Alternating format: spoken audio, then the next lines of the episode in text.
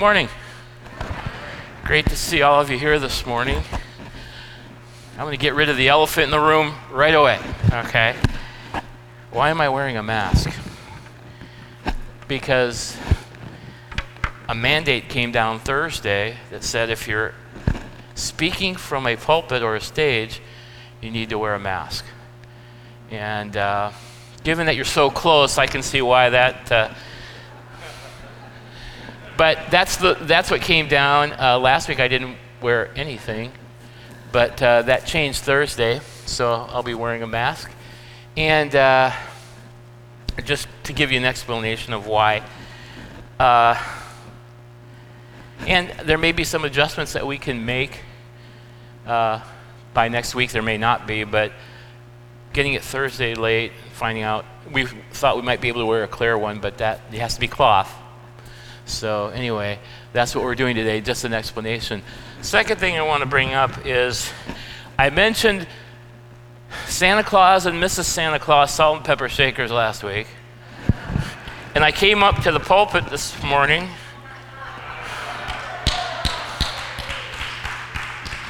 I love it. I love a kitschy Christmas. I really do. And I ought to know better because every time I mention something that I'd like, I get it, you know, and uh, so I got to be careful. But whoever did this, thank you so much. I really do. I, they're going on the dining room table as soon as we get home. Um, the third thing is, I got a sign from the Lord this morning. Um, about eight or nine years ago, I bought a watch, a little Timex. It cost me eight dollars and I used it last week to time my sermon. Time my sermon, and as I was brushing my teeth this morning, I looked down and the watch stopped. It was broken. I think that's a sign that there is no time limit this morning. No, okay. I thought I'd give it a try. I'm going to put Santa and Mrs. Santa in my pocket here so I don't forget. Let's pray together. Heavenly Father, thank you so much for um, what Dylan, I, this, the, oh, come, oh, come, Emmanuel. Oh, Lord, thank you for coming here. Thank you, Jesus, that you clothed yourself with human flesh and, um, and then took on our sins, our transgressions, and bore them so that we could be free from guilt and sin and condemnation. And um, to sit here in this. Uh, this room and, and to know that, uh, uh, that we're free from sin, from guilt, and from, uh, from an eternity in hell. But we're going to a place that is unspeakably glorious, all because Jesus, you came to this earth and took our place on the cross. And there's no value that we can put on that. We just want to say thank you. Thank you, thank you, thank you for that. And thank you for the Word of God that you gave us to keep us close to you until that day comes when we go to be with you. Breathe on it, Lord. Touch us with it. We ask it in your name. Amen. Um, Greg Laurie is one of my favorite preachers. I don't know, does anybody know who Greg Laurie is? Yeah. Uh, he's just a great guy, and uh, he has a daily devotional online. And on Tuesday, he had a daily devotional, and he shared this story. Um, well, not share, I want to share it with you a husband and wife uh, went Christmas shopping at the mall, and the husband wandered off, so his wife called him and asked where he, where he was. And uh, he said, Well, remember that jewelry store we went to 10 years ago? The husband asked. You saw that beautiful diamond necklace, and I said, I couldn't afford it then, but one day when I had a little bit more money, I would buy it for you. Yes, I remember, his wife said, trying to catch her breath. Well, I'm at the donut store next door to it.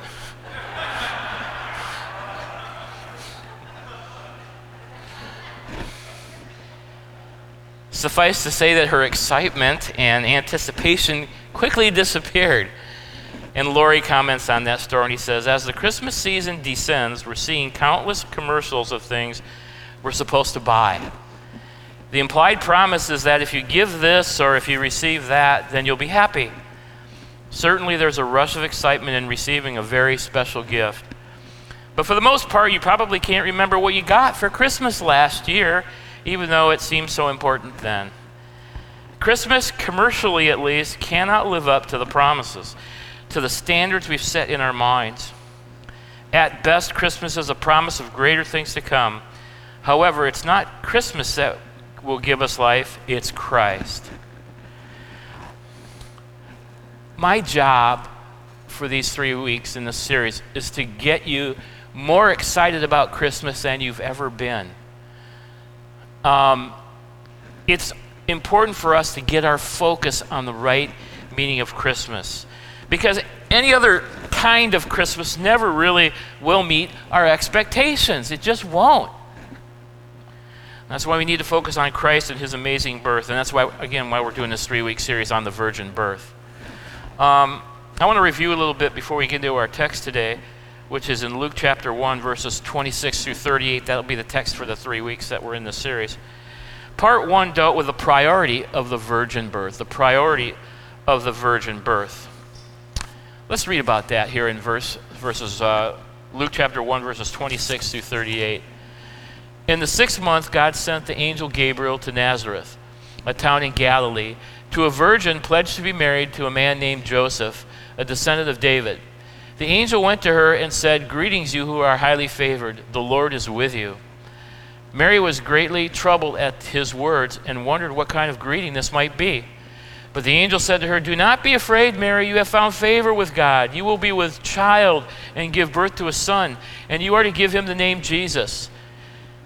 And he will be great and will be called the Son of the Most High. The Lord God will give him the throne of his father David, and he will reign over the house of Jacob forever. His kingdom will never end. How will this be? Mary asked the angel, since I am a virgin. The angel answered, The Holy Spirit will come upon you, and the power of the Most High will overshadow you. And so the Holy One to be born will be called the Son of God. Even Elizabeth, your relative, is going to have a child in her old age, and she who is said to be barren is in her sixth month. For nothing is impossible with God. I am the Lord's servant, Mary answered. May it be to me as you have said. And then the angel left her. The priority of the virgin birth. We talked about that last week. And here it is in a nutshell. If Christ is who he claimed to be, the payment for the sins of the world on the cross, the God man redeemer, he had to be virgin born. For without a virgin birth, there would be no ver- uh, perfect conception. Without a perfect conception, there would be no perfect blood. Without perfect blood, there would be no perfect atoning death on the cross. Without no uh, perfect atoning death on the cross, there would be no perfect salvation. And if we didn't have perfect salvation, there would no, be no perfect resurrection. That's the why of the virgin birth. If Jesus was not virgin born, he was not God. And if he was not God, he would have a sinful nature. He wouldn't have bypassed it. And if he had a sinful nature, then he would have sinned, like all of us. And the sacrifice for our sins was absolutely meaningless. It's all a charade, it's a, it's a fable, it's a joke, a fraud. That's why the virgin birth is such a priority. Now, next week, in the third part of this series, we're going to look at the how. How did the virgin birth happen in verses 35 and following here. This week we're going to deal with the who, what, and when of the virgin birth. That is the prophecy of the virgin birth found in Isaiah chapter 7 14. Okay? The prophecy of the virgin birth found in Isaiah 7:14 and it's a part of what's called the messianic prophecies the messianic prophecies, which is an exciting thing to study at Christmas time. It ought to give us a spring in our step, at least I hope it does, before you leave today. Messianic prophecy is fascinating, and you can hear about it often and still kind of kind of blows your mind. Uh, let me, let me uh, share uh, a quote by Dr. Charles Ryrie on Messianic prophecy and how exact it is. And because it's so exact, it confirms our faith. Ryrie says that by the law of chance, it would require 200 billion Earths populated with 4 billion people each to come up with one person who could achieve 100 accurate prophecies without any errors in sequence. And keep in mind, these were recorded anywhere from 850 to 1500 BC, before Christ even came on the scene. But the Bible records not just 100, but over 300 prophecies fulfilled in Christ's first coming. And for my money, people, the most exciting ones, the prophecies of Christ, uh, the messianic prophecies, 800 to 1500 years before Christ even touched his foot on the ground of this earth, are the ones that combine the deity and humanity with Christ. Let me read a couple to you. Isaiah 9 6. For unto us a child is born, child is born, I guess all people who are born are children. But for to us a child is born, to us a son is given, a male child is born. And who's the guy described like? The government will be on his shoulders. He will be called Wonderful Counselor, Mighty God, Everlasting Father, pre existent for all eternity, equal with the Father, Adonai, Jehovah, Prince of Peace. Anybody got a clue who that is? But he's God, the God man. And then you got Micah 5 2. I don't know, that's not my all time favorite, but it's close. But you, Bethlehem, Ephrathah, though you are small among the clans of Judah, out of you will come for me the one who will be ruler over Israel, whose origins are from old, from ancient times. Man, I do not like that translation, so I'm going to say it the way I like it, which is the right way. Okay? But you, Bethlehem, Ephrathah, though you are small among the clans of Judah, out of you will come out of you will come for me one who will be ruler over all Israel, whose origins are from old to everlasting. This person that's coming out of Bethlehem that's going to rule has always existed in eternity past. But today, we're going to look at maybe the best one. It's hard to rate them, they're so good, but Isaiah 7:14. Isaiah 7:14. Therefore the Lord himself will give you a sign. The virgin will be with child and will give birth to a son and will call him Emmanuel, which means what? God with us. A virgin will have a child who is God. Have you ever heard that song, Mary Did You Know? Uh, it's, it was on TV this morning. I was watching, who was preaching? Oh, Char- David Jeremiah. And uh, they had an ensemble singing Mary Did You Know? I mean, you, wanna, you want your heart to jump a little bit. Look at the lyrics of that song because she's holding God, you know, in her arms. It's just, it's a trip. It really is. Well, let's read this. Let's read how it's used in the New Testament. So, if you want to go to Matthew chapter 1, 18 through 25, where I think I had it put about on the screen. But this is how the birth of Jesus came about, says Matthew. Matthew 1, 18 through 25. This is how the birth of Jesus, the Messiah, came about. His mother Mary was pledged to be married to Joseph, but before they came together, she was found to be pregnant through the Holy Spirit. Because Joseph, her husband, was faithful to the law and yet did not want to expose her to public disgrace, he had in mind to divorce her quietly. But after he had considered this, an angel of the Lord appeared to him in a dream and said, Joseph, son of David, do not be afraid to take Mary home as your wife, because what is conceived in her is from the Holy Spirit. She will give birth to a son, and you are to give him the name Jesus because he will save his people from their sins. All this took place to fulfill what the Lord had said through the prophet The virgin will conceive and give birth to a son, and they will call him Emmanuel, which means God with us. And when Joseph woke up, he did what the angel of the Lord had commanded him and took Mary home as his wife. But he did not consummate their marriage until she gave birth to a son, and he gave him the name Jesus. That's the fulfillment of what we read in Isaiah 14, okay? Or 7, verse 14 in the New Testament. So, what we're going to do is look at some aspects of that prophecy, and then we're going to draw two life lessons that you can put in your hip pocket and take out of here for the week. Sound okay? Am I coming through with this thing on? All right. So, the title of the message today is The Great Prophecy of the virgin birth, originating in Isaiah chapter 7. So I'm going to read a few verses in Isaiah 7. Isaiah 7, 8 through 14. For the head of Aram is Damascus, and the head of Damascus is only Rezin. With, within 65 years, Ephraim will be too shattered to be a people. The head of Ephraim is Samaria, and the head of Samaria is only Remaliah's son. If you do not stand firm in your faith, you will not stand at all. And again, the Lord spoke to Ahaz.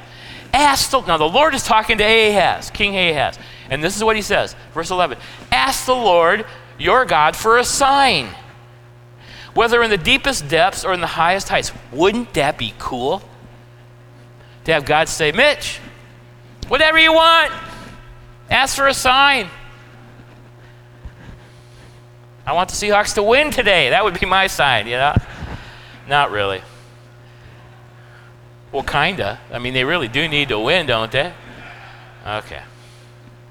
But Ahaz, dummy, it's not in the original text, dummy, but Ahaz says, I will not ask. I will not put the Lord to the test. Well, who offered him that? The Lord. Then Isaiah said, Hear now, you house of David, is it not enough to try the patience of humans? Will you try the patience of my God also? Therefore, the Lord himself will give you a sign. The virgin will conceive and give birth to a son, and will call him Emmanuel. Well, let's do three, four things. First of all, let's look at the context of Isaiah 7:14. The context of Isaiah 7:14 revolves around a king named Ahaz. He's the king of the southern kingdom of Judah. And according to verse 8, the northern kingdom now has 65 more years until it falls. It's called Ephraim here. The northern kingdom is living on borrowed time. The southern kingdom knows it, and Ahaz is scared spitless. There's a coalition of forces coming against him, and he's afraid that Judah is going to fall, and he's scared that there will no longer be the people of God. And though he has not lived in any sense of the word a perfect life, he suddenly finds himself panicked before Almighty God, and he has a visit from the prophet Isaiah on behalf of God. In verse 11, speaking through Isaiah, the Lord says to Ahaz, Ask a sign for yourself from the Lord your God. May it be as deep as the deepest depths or as high as heaven. That is, God comes and he graciously encourages this king by saying, Judah is not finished. I still have a plan for my people. Now let me prove to you how powerful I am as your God. Ask me any miracle or sign for yourself a, a sign for yourself that you, that you want. Take your pick. And in a moment of weirdness,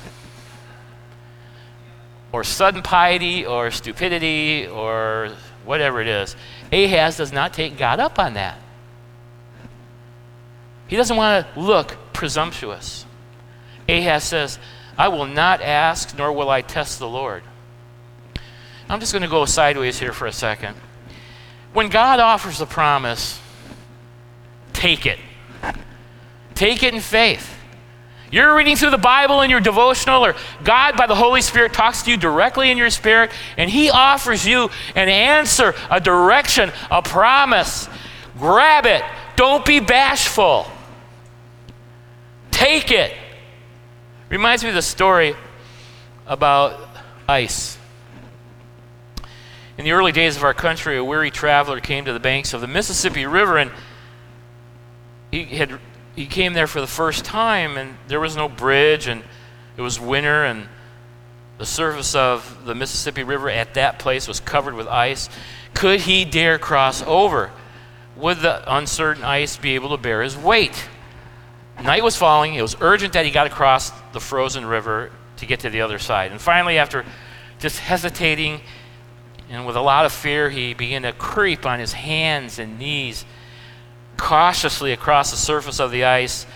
And he thought that he might, if he just distributed his weight well, he might keep the ice from breaking beneath him. How many people grew up in the Midwest or where it was really cold? You know the sound of cracking ice when you're going across a creek or crick or whatever you call it. And uh, I grew up in central to northern Michigan, and I know the sound of cracking ice. Got to be real careful. About halfway over, he heard the sound of singing behind him. And out of the dust, there comes a man driving a team of horses with a huge load of coal across the ice and singing merrily as he was going across the river. And here he was on his hands and knees, shaking in fear that the ice wasn't going to be strong enough to keep him uh, from drowning. And it says here in this story, and there, as if whisked away by the winter wind, went the man, his horses, his sleigh, his load of coal, upheld by the same ice he was creeping on. You know, God doesn't want you to creep on the ice when He gives you a promise. He wants you to, you to get your team of horses and your sleigh or whatever He was using it for, load it with coal, sing to the top of your voice that God's faithful to His promises. Anyway, getting back to Isaiah. Isaiah says, Listen now, O house of David, is it too slight a thing for you to try the patience of men, that you will try the patience of my God as well? The king is declaring before the people, Who are we to presume on God that we should ask such a thing? And so, right on the heels of that rejection, the prophet comes forth, Isaiah, with a prediction. He says, Okay, you're not going to ask God, God's going to give you something. He'll give you a sign. Should you choose to reject this offer from God, He Himself will give you a whammy. Okay? He'll prove to you that my people my people Israel will not be annihilated. Uh, that I have a plan for them for the future. A wonderful plan. The dynasty of David is not doomed, it will continue. By the way, may I say this? COVID or any other of its restrictions or anyone or anything else will never kill the church. Ever. The church will never die. In fact, in Matthew 8, 16, 18, Jesus says, The gates of hell will not overcome the church. The church and its gospel are not going anywhere, they're here to stay. Just remember that when everybody's going all a flutter, you know. So that's the context. Let's go to the confirmation of the virgin birth that we get in Isaiah 7:14.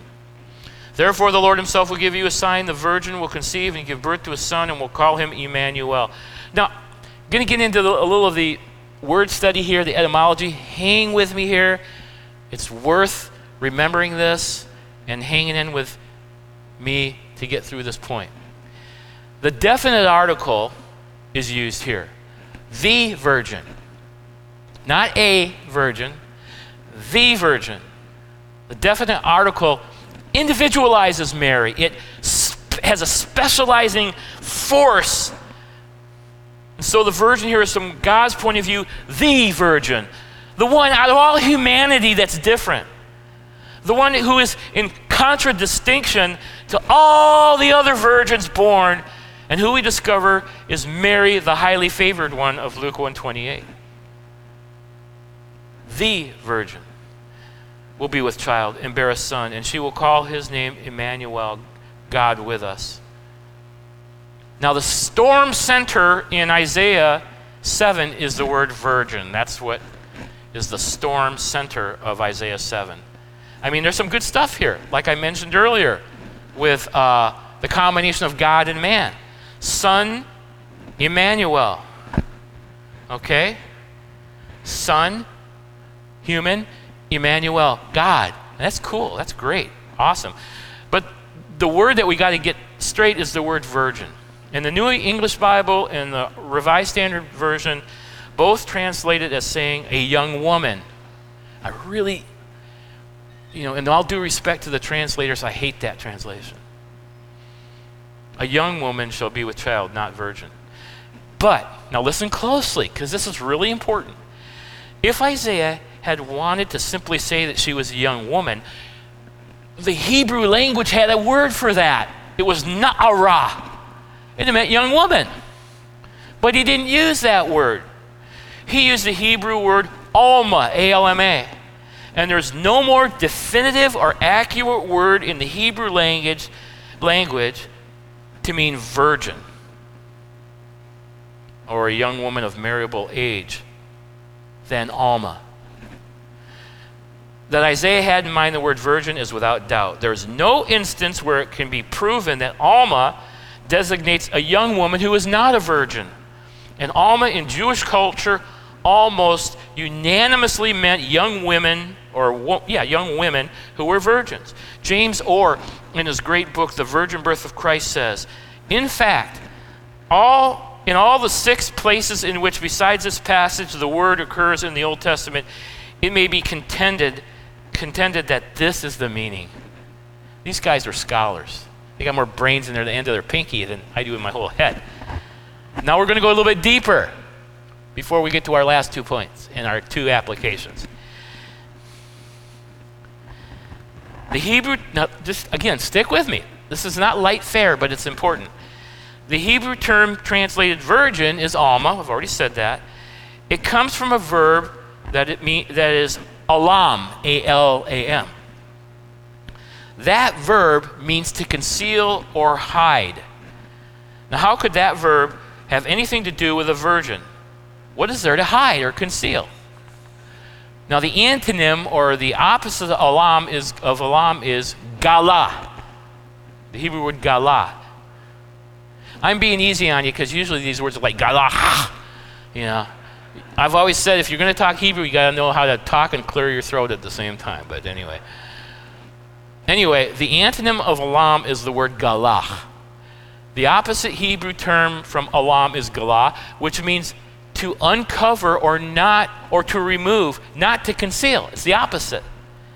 That word galah is used in, rather often in the Old Testament as a idiom for uncovering one's nakedness, another term for being intimately related to the opposite sex.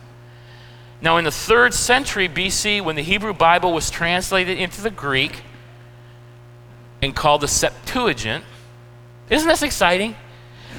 Okay, I'm going to get through it, don't worry. Called the Septuagint, about 285 BC. Actually, it is exciting.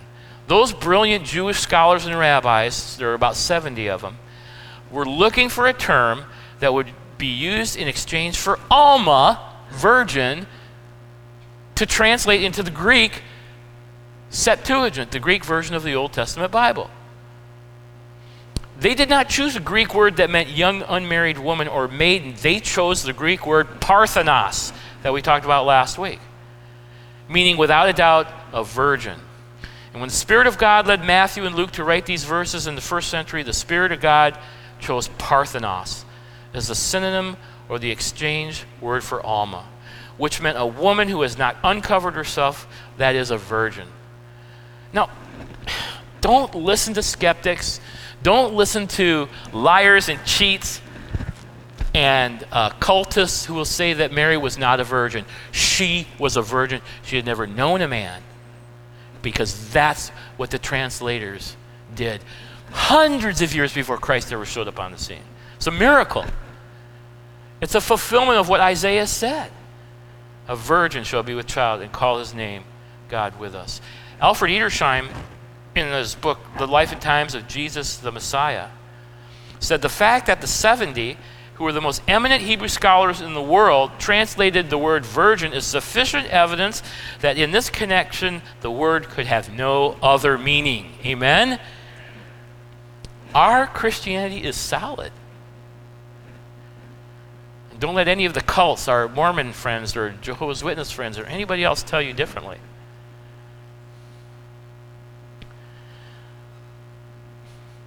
And so, the point is this 800 years early, earlier, before Christ came to this earth, Isaiah promises Ahaz a sign, and that would be fulfilled in the centuries to come.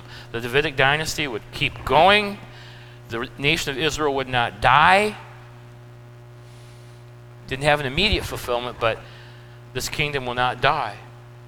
God's plan for Judah is related to the birth of a son from a mother who will be an Alma, a virgin, never having uncovered herself. Pretty amazing.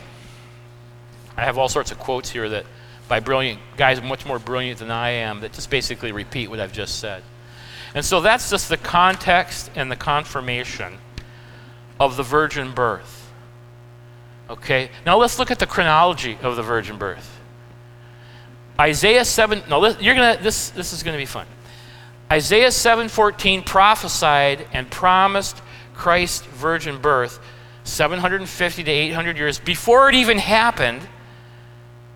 And so did the other 332 messianic prophecies.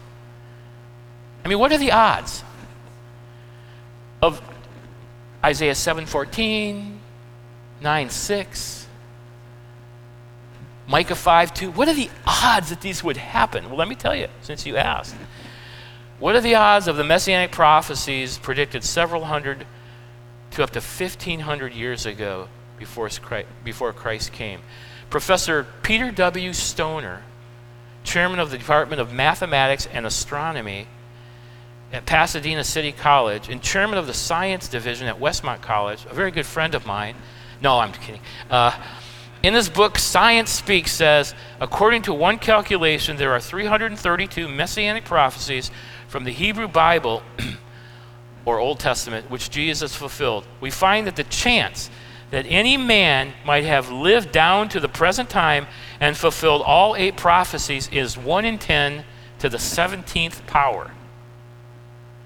Those of you that know math, that's a lot. Stoner went on to calculate the probability of one person fulfilling 48 prophecies. 1 in 10, 1 in 10 to the 157th power. I don't have enough pages here to put all those zeros on.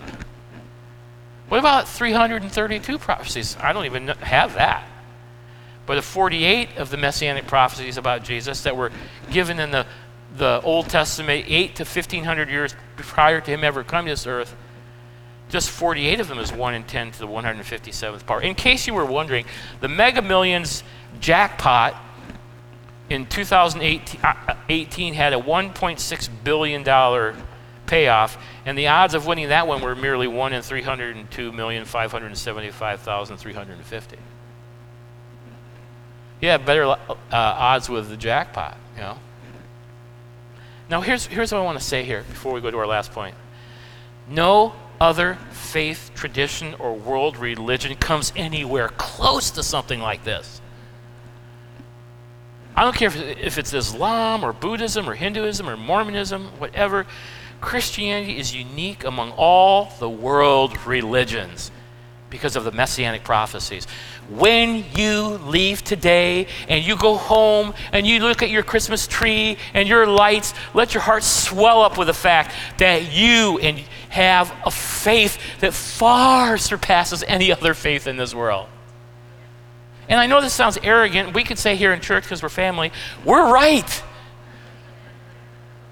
And there's a beauty to that, isn't there? We're right. I'll get to that in a minute. Finally, let's look at the coincidence of the virgin birth. We've seen the context in Isaiah. We've looked at the confirmation, the word in Hebrew that was translated to the Greek Septuagint and then into the English was the word for virgin, not just a young lady or anything like that. We've seen the chronology, the unbelievable odds that this could happen from one person has to be true. And then finally, the coincidence of the virgin birth. The co- you know how many words there are in the Bible? You, I, I looked this up, so I'm not smarter than you. Se- approximately 750,000 words. Now, here's the cool part. How many times is that word Alma mentioned in those 750,000 words? Anybody want to take a wild guess? Who said seven over here? Right. Did I say it? Very good. Very good. Here, I'm going to give you my Santa Claus salt and pepper shakers. No, really good. Good listening. 750,000 words? And the word Alma is mentioned seven times. What's seven in the Bible? Perfection, completeness. There's sevens all over the Bible. There's uh, seven, the seventh day of creation. There are the seven Jewish feasts. The Holy Spirit's described as the sevenfold Spirit. The, there are seven churches in Revelation. And in the Revelation, there are seven seals, seven trumpets, seven bowls, seven vials. And Jesus said if we're going to forgive someone that hurts us, we need to do it seven times, 70 times. And there's, that's just a few. But Alma's mentioned in Genesis, Exodus, Psalms, Proverbs, twice in the Song of Solomon, and once in Isaiah. Seven. What a coincidence. Right? All used in the context of a virgin. Glory in the coincidence of a virgin born Son of God. That's what makes us have a great Christmas. Okay, let's, let's go to a couple life lessons and then we'll, we'll get you out of here. Number one, based on the fulfillment of Isaiah 7.14, I, I've already said this, but I like saying it. Based on the fulfillment of Isaiah 7.14 and the other messianic prophecies, along with the archaeological confirmation, the bodily resurrection of Christ and all the witnesses to that, the cohesiveness and the, the inerrancy of Scripture, we can trust that Christianity, above and beyond all other faiths, is incredibly credible. Incredible. So hold your head up high and praise Him this Christmas season. Got all the reasons in the world to do it, okay? I keep trying to dab my finger with my tongue to turn the page, and there's no tongue there to dab. That's why I brought this wet piece of paper so I could at least get the, the uh, pages turned. Okay, second and last one here. We have an incredibly credible faith. That's the first one, but listen. And be patient with me. God, second, second life lesson out of this thing is that God always keeps his promises. Always keeps his promises. Or you put it another way God never forgets his promises, no matter how much it would seem like it. You know how often Jews prayed for the Messiah to come? How many times a day? Three. Three times a day. Three times a day. Come, Messiah, come, come today. Come, Messiah, come, come today. Come, Messiah, come, come today. It took a long time for that to happen. But he answered that promise, he kept it. At just the right time, Galatians 4 4 tells us, just the right time, politically, socially, spiritually, economically, God sends his angel, stops Mary in her tracks, and says, Hey, I want to use your womb for a while. Because you're a Parthenos, one who has never uncovered herself, chosen by God to bear the Son of the Most High. You know, in a sense, the same is true for us. God has a, listen, God has a fullness of time for every promise he has given us in the Scripture or directly through the Holy Spirit. Sometimes it's just directly, but most often from the Scripture. Now, what kind of promises are you talking about, Mitch? The promise to give us wisdom and guidance for all our decisions when we need it. That's a pretty good promise. That's, he keeps that promise. Boy, I can tell you stories. Don't have time. He promised us to encourage and comfort us in trying times. Could tell you some more stories about that one. You can't do a, a variety of church work without needing peace and encouragement and comfort in difficult times. He promises that, when, that He will give us peace when we're overwhelmed with stress. There's a promise in the scriptures to give us strength for whatever challenges we're facing. There's a promise in scripture that we, He will give us courage when we're filled with fear. There's promises in Scripture to show us what to do or say in difficult situations, promises to help us deal with and control our fears, promises to resolve our sticky situations, promises, here's a good one, that He is always in complete control of our circumstances. That includes what's going on today. And what the key is, if you're a maturing Christian, is to find out what God's trying to do in your life in the midst of the chaos. Anyway, promises like that. Promises to us that God's in complete control. Promises that God has a purpose for everything we've gone through and are going through now. There's a purpose for it. It's a promise. Predestined according to the plan who works out, of him who works out everything into the conformity of his purpose. Promises never to leave us or forsake us. What's our part? It's the same part that these Jews had. Trust him for that, no matter how long it takes, because God always keeps his promises. He never forgets them. Not one. And maybe you've been praying. You're frustrated. You're praying. You need resolution. You're, you have something you're hoping for. You're relying on God for His promises to come through for you, to resolve your situation. It may seem like He's left town with no forwarding address, yet He has a time set, the right time. And the fulfillment of Isaiah 7:14 teaches us that He is true to all of His promises, no matter how long it takes. Our part, don't doubt Him, trust Him, be faithful, believe on Him, wait on Him and you say, well, it's taken so long. Well, it, it may, your answer from God could be illustrated by the difference in two trees. The almond tree blossoms right at the beginning of spring. Boom, it's there blossoming. The mulberry tree waits till the very end of spring. And it might be a almond tree promise from God or a mulberry tree promise. But it's still going to be kept if you stay faithful. It's important to understand that. God, you know what? Let, let me just, from experience here, God doesn't always answer your prayers when you want to, want Him to. Is that a shock to you? That was a joke. But you know what I found? That the reason for the delays is to saddle bust, prune, splinter, break, shatter, refine, mature, and grow us spiritually. Then break us, then remake us, and then fill us up with the Spirit. In the interim period between the, the request and the answer is God's time to do what He wants to accomplish in us. He's not gone, He's working. Just may seem like it.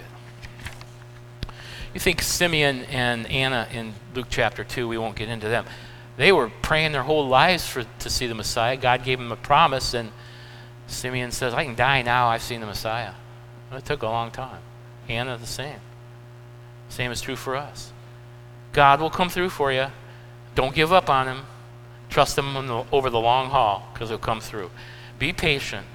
Be patient. He's reliable. We can stand on His promises. Our faith is credible God always keeps his promises, and that's the lesson we can learn from the virgin birth of our Lord Jesus Christ.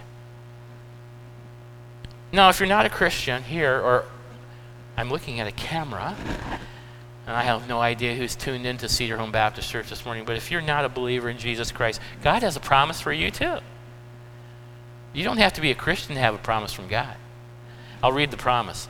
Jesus said I, in John 11:25, I am the resurrection and the life.